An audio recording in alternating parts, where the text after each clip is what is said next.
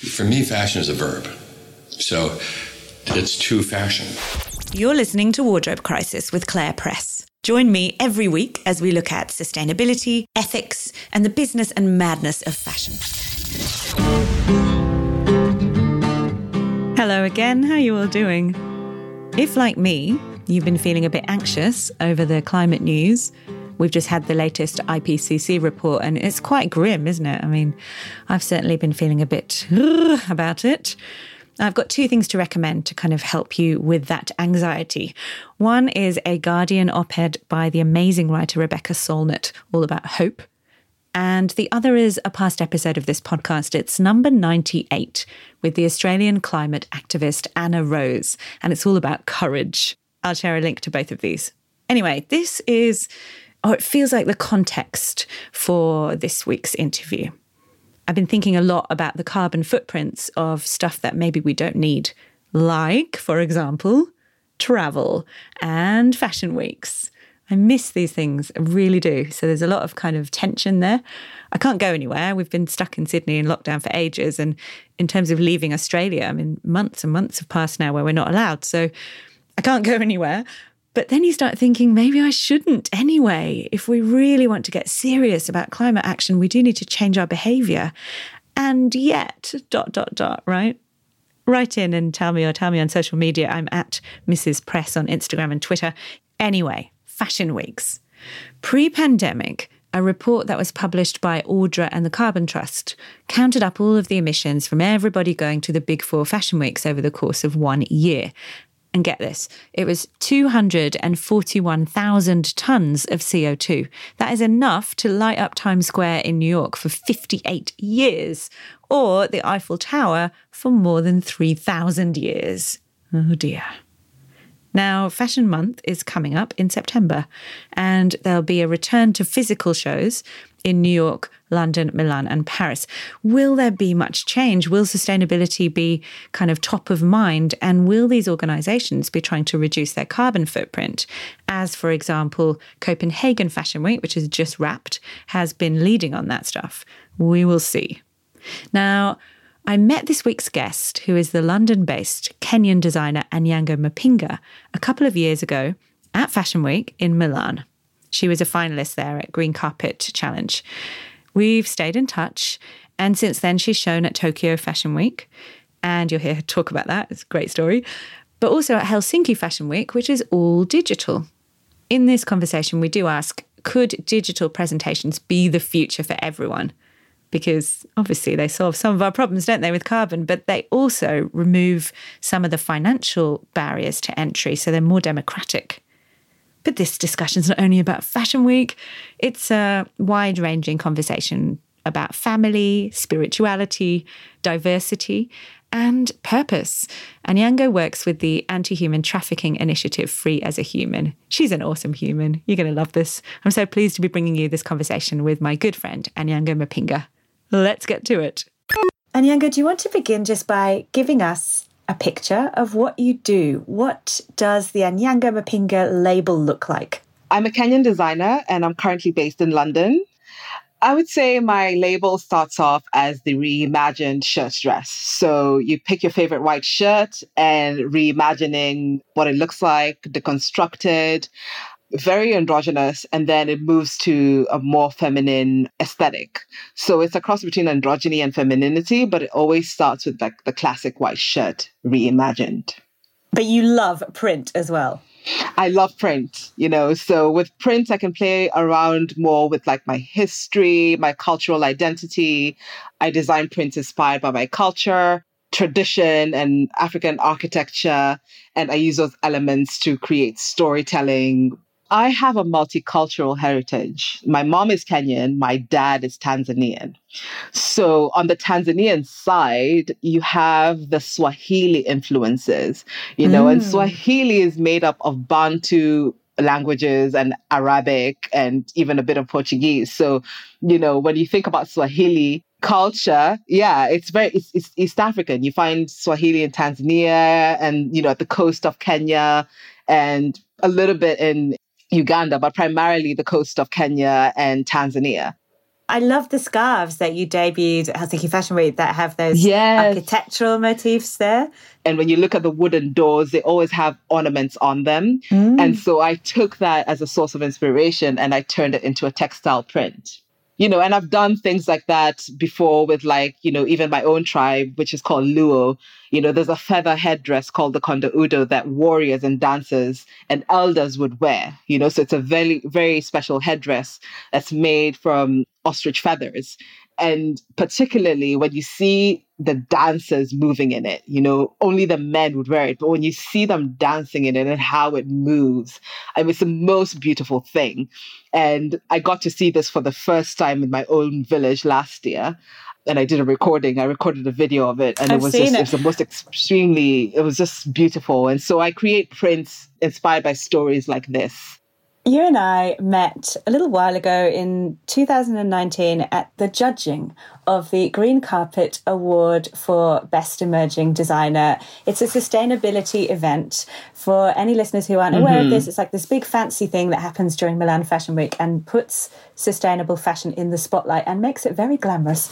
I've got this vision of you standing next to this model in an extremely gorgeous, dark, deep red dress, and you were talking about purpose. Do you remember that? I do remember it. And, you know, when I was creating that dress, incidentally, my grandmother had just passed away, you know. So I actually, yeah, so I ended up naming that dress the Dana dress. And Dana means grandmother in my, in my, in my tribe. And she loved the color red. So I kind of was channeling her, you know. I, it's like I went from the funeral and then like went straight into, you know, green carpet. I did not know that. Oh my goodness. yeah. so it was those those actually maybe less than a month in between that.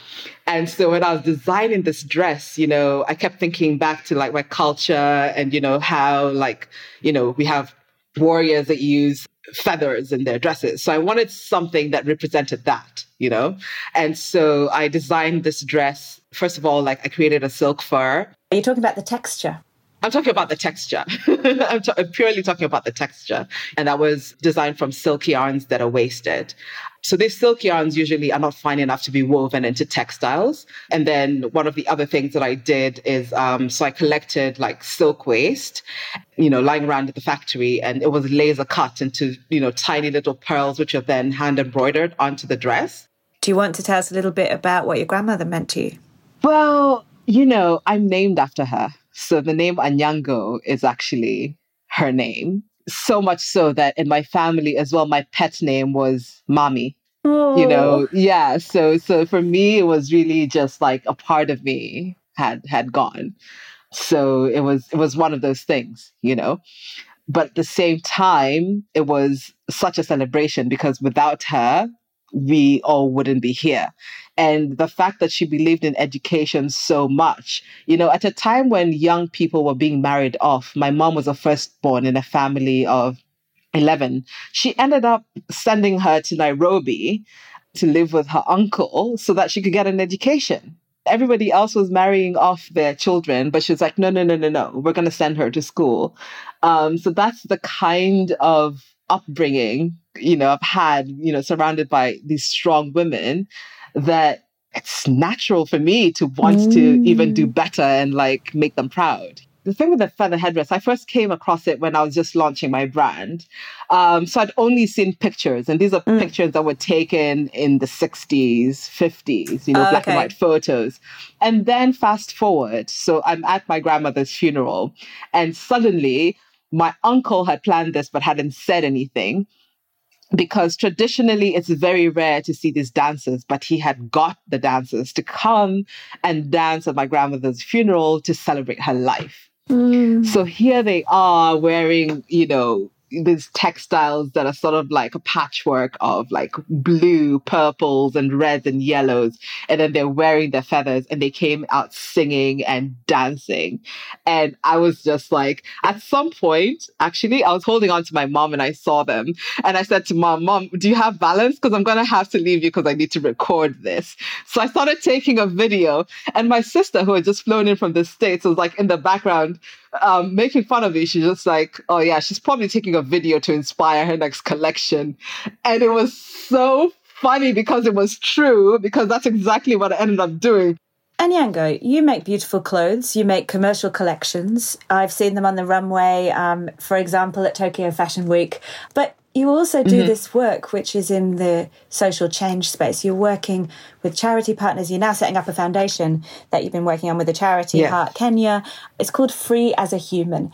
And you talked about your purpose around that project. Can you share it with us? So, Free as a Human is an anti human trafficking initiative. It started off as an initiative to raise awareness because human trafficking is so prevalent in Kenya. You know, Kenya is one of the leading transit points in sub Saharan Africa for human trafficking. And so when I'd come across the work of HAART Kenya, I was actually doing a separate service project for their shelter. And then when I started Free as a Human, it kind of just solidified our partnership. You know, and I said, okay, I, I can raise awareness. I can help people get to know about your organization and then I started including products that I would sell and then donate profits to their shelter. And so now what I've done with the foundation, it's just new. So we're piloting our project. One of the things that we realize is as we're working with the shelter, you know, so a lot of the girls, they rescue, go into their shelter, they go through rehabilitation. And then there's a gap after they leave where if they're still underage, they'll go to school but they do tend to take women who are older and you know don't have employment. So my foundation is now bridging that gap, work with partner organizations to create apprenticeship programs, scholarships. So the women actually have access to education, higher education, and also employment opportunities. So they can learn skill sets on the go. Where do you find purpose and what, what is it for you? Huh sense of purpose, I find it's more spiritual for me. And I have to say, it's something that I've grown up with. When I made the move from working in the communications industry and going into fashion, one of the things that I had understood was the role of the arts and creativity you know, in my religion as a Baha'i. And I came across this quote, and it basically said that if a man can make a piece of note paper to the best of his ability, he's given the best praise to the creator. So for me, that gave me a deeper understanding of, a, of the role, the very important role of an artist is that by creating, you're giving life to something, and it's the best service you can actually give. Well, I'd actually read that you were brought up Baha'i. We talk about this faith in episode 25 of the podcast with Nasir Sobhani, who goes by the name of the Streets Barber. If you want to go mm-hmm. back and mm-hmm. listen to that one, he, mm-hmm. he cuts the hair of homeless people for free. And he talks yeah. about this idea of being of service. And you mentioned being of service, Anyango. What t- talk a bit more about that? So, uh, to be a Baha'i in a nutshell means that you believe in the oneness of God it means that you believe in the oneness of humanity, and it means that you believe in the oneness of religion. So we're all coming from different backgrounds, but at the same time, we're all one. You know, there's only one God, there's only one humanity, and there's only one religion. So, whichever teacher you believe in, the message is the same. It just comes through a different mouthpiece. Mm. So, I was brought up to understand more about diversity, and, you know, I grew up with people who were different from me from everywhere. And the one thing that I was taught from a young age is that your work should be of service to your community. Mm. You know? So you you're basically living up to your highest purpose when your work can also serve the people around you. It should be used for something positive, you know. And when you're creating, you're giving life to something. You know, there's one quote Baha'i faith that says, creation is motion and motion is life. It's beautiful. So for me, that's kind of been a tagline for me and my business that creation is motion and motion is life. You're basically breathing life into something. So if mm. I'm breathing life into you know, a dress, what does that what do I want that dress to symbolize? And what do I want to say when I'm creating that dress? And then how do I make sure that by creating that dress, I'm respecting the environment and I'm serving my community? Are you quite a spiritual person? Extreme, yeah. That's my quirky side is that I'm very, very spiritual. So um, it's it's really always been a, something that's guided me and guided how I approach life and how I approach my business. I was quite interested in in Baha'i in Kenya. It's relatively new. Like the religion only arrived there in the 40s or something. Is that right? It arrived in the 40s, and my mom became a Baha'i before I was born, early 80s. So I just grew up with these values and teachings. Mm. So mm. I, you know, even though I went to Catholic schools. Oh, did you? I did, you know, like my my high school was Catholic, my university was Catholic. But what I loved about even my my high school was that it was very accommodating. So when I had a Baha'i holiday, I got, you know, time off, you know, because we had Muslims, we had Hindus, we had a lot of diverse cultures, and we observed every religion's holiday. Maybe not everybody taking time off, but at least, you know, I would say, hey, I'm a Baha'i, it's a holiday tomorrow. I need to take time off. So, and then grant it for me. What kind of kid were you? I was an adventurous kid. I was very artistic. I was a little bit of a rebel, if I do say so myself. I was quite talkative. No, really? yeah, well, so my siblings have this thing where they called me CNN because they would, you know, they're much older than me. So there's a 12 year age gap. And so I would be the chief informant of everything that happened in the house whenever my mom came it. home. So they just called me CNN. And so, you know, my mom was a single parent. she raised three kids. And I had this obsession with dictionaries because, like, I was very fascinated by language. My father was a journalist. He was basically not like around when I was growing up, but I did admire the fact that he was a journalist and I would read his articles as well because he was well known within East Africa you know so it's very easy to find his work online you know newspapers and so when i was actually moving into like what should i study in uni I said, well, you know what? It feels like communication runs in the family. So I'm just going to do that. At the time, I was really interested in being a radio presenter. So I did broadcast journalism. So at what point did you think, okay, I love clothes, but I actually want to carve a career in fashion? I want to have a business? For me, it wasn't exactly the most natural transition into a fashion business. I started it as a hobby. You know, I would collect clothes, I would go thrift shopping and then adjust clothes to fit my size. And then when I started playing with Kenyan textiles like the kanga, I would make my own dresses. And my friends wow. kept asking me, like, can you make me a dress? Can you make me a dress? And I'd be like, oh no, I'm just doing this for fun. Until one day a friend of mine says to me, okay, we're gonna go to the market and we're gonna get some textiles and you're gonna make me a few dresses and I'm going to pay you. And then she became my first customer. And then the next time something like that happened, you know, I was at brunch with friends and they said, Oh, you know, I love what you're wearing. And I said, Oh, yeah, I designed it, you know. And they said, Do you have a few more things that you've designed? Would love to see it. And, you know, so after brunch, a bunch of women came over to my house and they started looking at things that I designed and that, that I'd been wearing. And they kind of said, Oh, I'd like to have this and I'd like to have this and I'd like to have this. And so suddenly, like, I have women in my living room making orders. I mentioned that I'd seen you on stage, your work on the catwalk Yes. The catwalk, the, yes. the, fashion stage at Tokyo Fashion Week. Yeah. So I was there with the UN Ethical Fashion Initiative, which you have worked with as part of this project, which was called African Japan Fashion and Cultural Exchange. It was amazing. There were some other brilliant yeah. African designers there. Thebe Magugu, who's in South Africa, Kenneth Ize, who's an mm-hmm. incredible designer that everyone's talking about right now. But you weren't there, even though your clothes were, but you sent Maya Angelou. I sat Maya Angelou, and I think it was the best thing I, I could possibly have done. I, I sent Maya Angelou and Aretha Franklin, so both of them were kind of just you know hanging around. But I'd started off with this poem called "Human Family," and you know which really touches on the importance of the human family and diversity and how connected we all are. Of course, we don't all look the same. We don't come from the same place. We express ourselves differently, but our humanity connects us you know so i started off my session with a poem on on human family.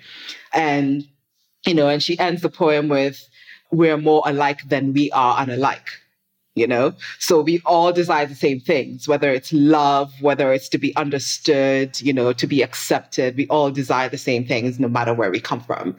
In minor ways we differ. In major we're the same. I note the obvious differences between each sort and type, but we are more alike, my friends, than we are unalike. We are more alike, my friends, than we are unalike. We are more alike, my friends, than we are unalike it was in this giant venue and it was like electric and then all your girls had yeah. afros and were dancing and there was like this incredible energy yes. it was more than just clothes yes it was more than just clothes and the thing to remember is that i specifically chose dr maya angelou and aretha franklin because i've always stood for diversity and activism so these are two women who have used their art for activism you know, they've used their art through the poem to say that, listen, we're all here. We're going to need to coexist, but we have to accept each other for who we are. And that for me was really just, I felt like they were there with me while I was creating this collection and presenting it. We've talked about all these celebratory aspects of what you deliver and what you mm. produce, although, of course, the human trafficking story is anything but that. But I was just thinking, like, has it been hard for you you're such a strong voice in this space, and I really admire you actually, mm-hmm. But it's interesting thinking about that moment at Tokyo Fashion Week. But now, mm. in this time, a lot of the stuff around diversity or the lack of it is being centered. What's that been like? Yeah, I think it's it's been extremely hard for me, and this year particularly, of course, like a global pandemic and you know black lives matter you know the killing of george floyd like everything has sort of had this spiral and you know as as a black woman and coming from africa actually you know it's taken a really long time for people to accept african fashion and start wearing it proudly. On the continent in africa or globally? I think globally because on the continent we already like you know we love it. It's been years of you know other international designers maybe in, you know using inspiration from Africa and putting it on their you know on their runway and people asking well it's accepted when a foreign designer does it but why aren't african designers being accepted on the main stage you know the same platforms? So for me it's been really difficult adjusting to that you know looking at retailers not wanting to give you the same terms as they give other people. Really yeah, it's it's actually interesting because when you look at like, in, especially in retail, um, you have to be really firm. Like I've had to be really, really firm about my terms and how I work, and you know, insisting on wholesale versus consignment, which some retailers will insist on when working with brands like me, which they feel like it's a risk factor because you're a smaller brand, versus a bigger brand where they wouldn't go that, you know, they wouldn't go to them with the same terms. Mm. So when everything was coming out about diversity, I was just like, oh, that kind of reminds me of that time that, you know, I was having this conversation that didn't really pan out. And it kind of, it just shows me why that might have happened, mm. you know? So I think it's challenging in itself, you know, and I think as many businesses have experienced, you know, we've had our orders canceled. So, you know, suddenly money that would have come in suddenly wasn't coming in, you know? So it's also just that thing where like, oh, that retailer says we're not going to buy as much because we have all this stock, so we can't really buy anymore. So we're going to wait on that order. So it's a bit of a challenge. And yet, can we talk about Beyonce? okay, yes, it's been a bit of a challenge. And yet I woke up one day. it was it's quite funny. So what happened with Beyonce? Um, I was online actually one morning and someone commented on a photo that I posted like the day before and they were like, Oh, hey, your work is showing on Beyonce.com. And I was just like, What do you mean? Like, I, I you know, I would have remembered if I sent her something, right? And so I go onto her website and she's sort of done, you know, when she did Black Parade, or when she launched Black Parade, she's got this listing of like black brands, you know, and her stylist, Zerina Akers, had curated this list as well. And she's got a list of black owned brands from all over the world. And I saw my name there and I was like, what? How did this happen? Like, you know, and, you know, shared my profile. And I was just like, wow. The power of Beyonce. This is incredible. The power of Beyonce. You're suddenly everywhere, right? It does have its own power. And, and also just the fact that it, it just happened. There's, there's no method to the madness. I didn't send in anything like, you know, I wasn't having conversations with a stylist. I was just busy doing my thing, you know? So that was a really affirming moment for me. Let's talk about Helsinki Fashion Week. I think the first, certainly one of the first fashion weeks anywhere to focus purely on emerging sustainable designers.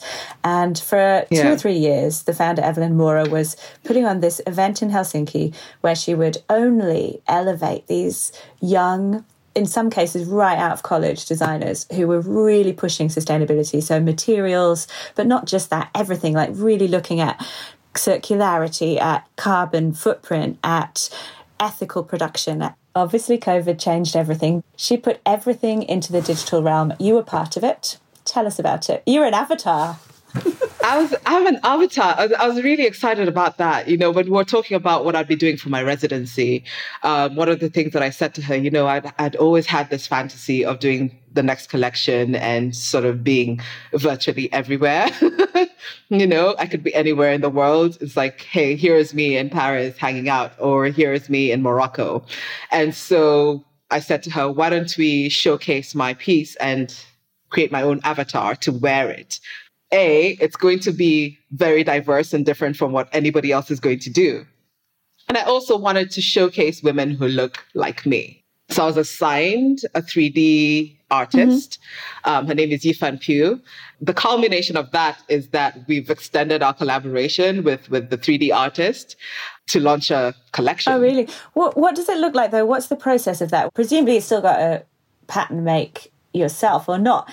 How did you do it? So the process still has to start with the pattern making. So I still had to have a pattern made and then digitized, which then was put on a computer and then stitched on a computer. It means that when I go to a manufacturer, they're just able to put it into production if I get orders because it still has that initial stage of having the pattern so that it fits properly on a body. And I had to indicate like what size that was going to be in. So in my case, it was going to be in a size 18. What I love about having digital garments is also the ability of making these garments accessible for everybody um, ah, yeah. so that you know now they're going to be online and gamers and you know people online can purchase these garments and wear them on their own avatars and see how they look and i feel like this is really the future you know i would like in the future to be able to have my own virtual showroom where people can come and wear my garments digitally before ordering them and then making a decision and a purchase based on that, you know, using AI tech to predict sizing, measure your body, you know, and measure your fit. So this is something that I'm really interested in and inspired by. For anyone who is not aware of the carbon footprint of the global fashion industry, there was a, a report that was put out by Ordre, which is a digital showroom company, the Carbon Trust, I believe. And what they did was they, over a year, they mapped out what their carbon emissions would be from all the buyers and mm-hmm. all the models and all the designers moving around to the four big fashion weeks. We call them the big four. So London, Paris, Milan, New York. Mm-hmm the needlessness of traveling to all of these events is just obvious. We don't need to send everyone everywhere. I mean, I used to do it. But a digital alternative cuts the need for doing that out completely. Your models are basically avatars, they're created digitally, they don't exist. Absolutely. We all watched through Zoom and it was fine. Exactly. That's exactly it. Everybody can watch it. You know, it's more inclusive. So it's no longer this thing where, oh my goodness, I have to be on the list to see this show. Everybody can see it. And I think it's it's actually positive from the consumer perspective because they're engaging in the same way a buyer or a journalist would be able to engage with this brand. And at the end of the day, the consumer is who you need the most because they're the ones who are going to buy and wear your clothes.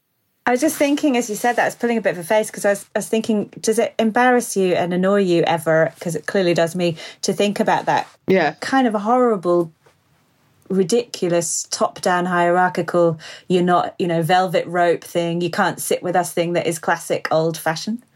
It does. It does because as a designer, I've had doors shut to me because I don't fit the aesthetic of a particular fashion week, for instance. I mean, early stages, but you know, even for me to be able to go to New York Fashion Week, I'd have to have a lot of money for me to be able to showcase, right?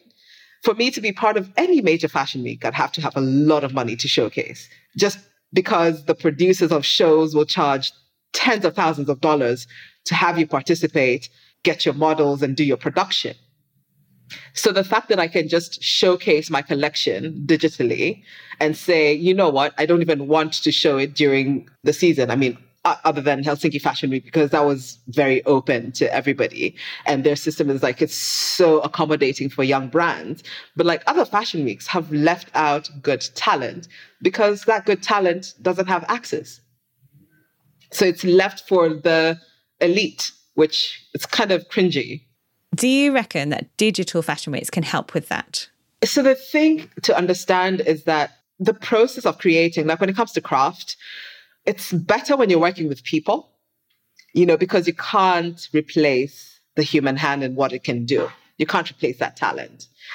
So, what digital fashion weeks have done essentially is you can still imagine what a beaded jacket would look like on a computer and bring it to the forefront.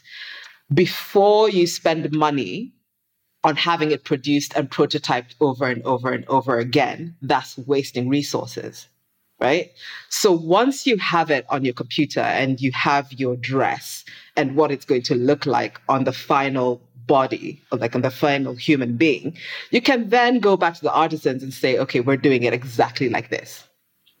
Whereas the other process would have been, let's repeat it and repeat it and repeat it until we get it right while you're repeating that, you know, and changing materials and adjusting things, you're wasting a lot of resources. So it's not to say that the work of the artisan um, has been removed from the equation. No, it just means that when you're engaging this artisan or you're engaging a tailor or whoever it is in the process, you're more clear about what you want. You're more clear about the fit. You're more clear about the size that you want to um, to produce any garment in. Well, we can remove some yeah. of the absurd waste that lies in the middle of these kind of ill-considered old systems that we haven't really we haven't challenged them. We're so challenged in the industry by so many different things, but I think that yeah. the industry itself has been very slow to challenge the old systems upon which it is built. And and this is the kind of mm. i feel like if when people listen to these conversations who are not fashion people in inverted commas i think often they get really frustrated right. and they think well just stop doing it. It's so wasteful. Like what are you doing it for? Yeah. we don't need new things. We don't need more clothes. And yet we do need that creative impulse and to be able to create with our hands, to be able to make art. Yeah. But we also need to provide jobs and fair jobs to the people exactly who are employed by the industry, right? Which is something like 60 million garment workers. What what do you think Absolutely. is the greatest challenge for you looking at those tensions? And and perhaps you would like to talk to us a bit about how you produce ethically as well as sustainably.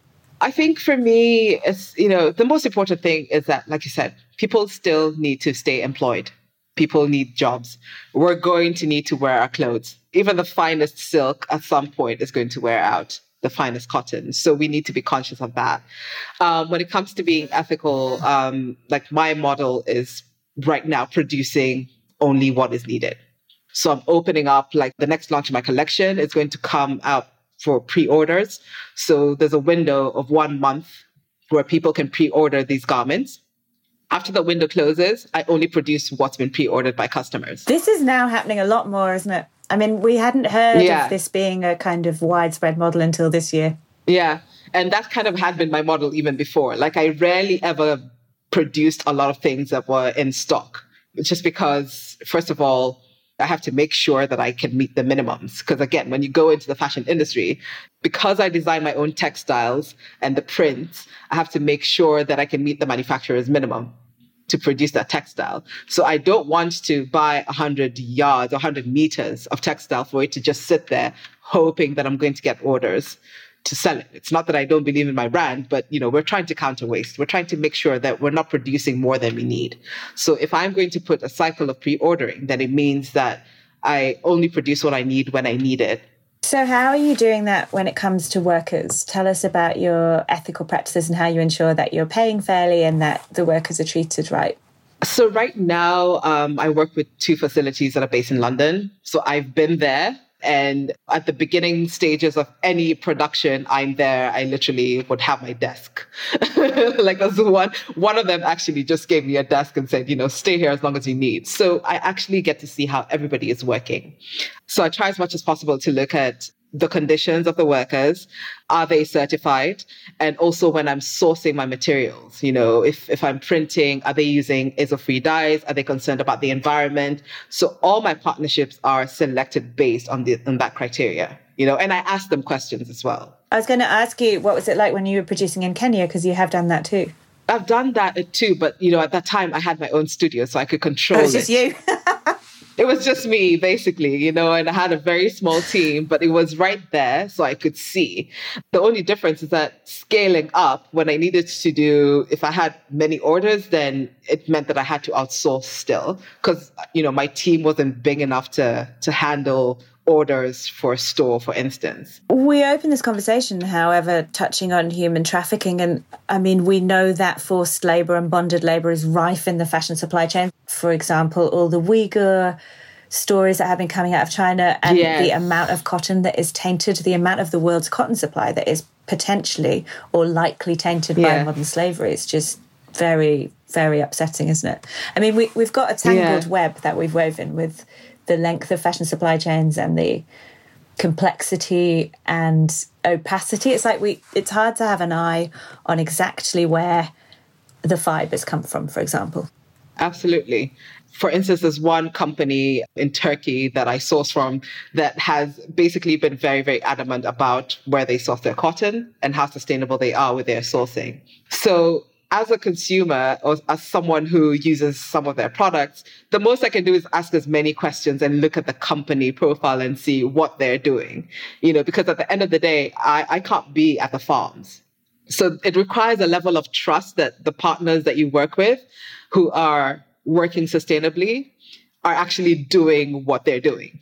Because being fully in control of a supply chain, there's no, I always say there's no brand that is 100% sustainable there's just a lot to worry about, isn't there? Like we're exceeding planetary boundaries, yeah. we're really wasteful, we're shocking with diversity, we've got modern slavery embedded in our supply chains. It makes you want to put your head in your hands and go, I just, I don't want to look.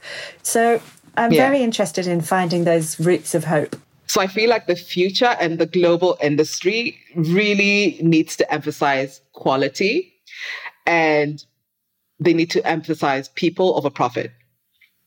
It's that simple. People of a profit is what we need to emphasize. Because when you're thinking people of a profit, you're not going to necessarily be going for the uber cheap products.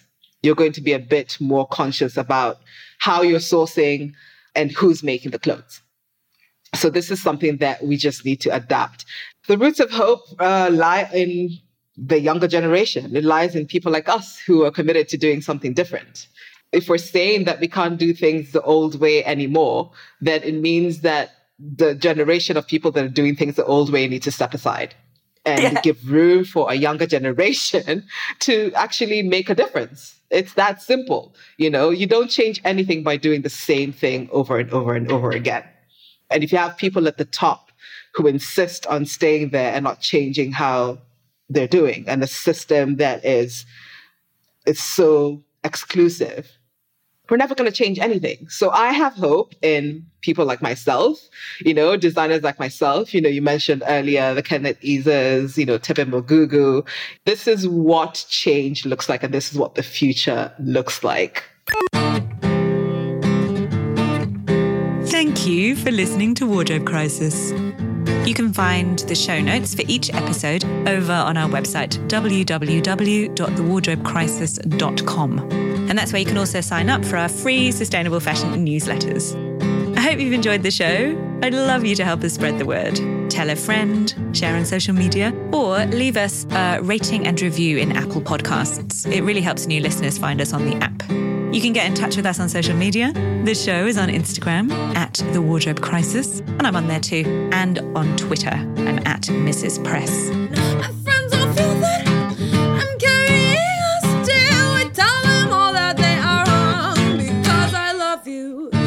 because I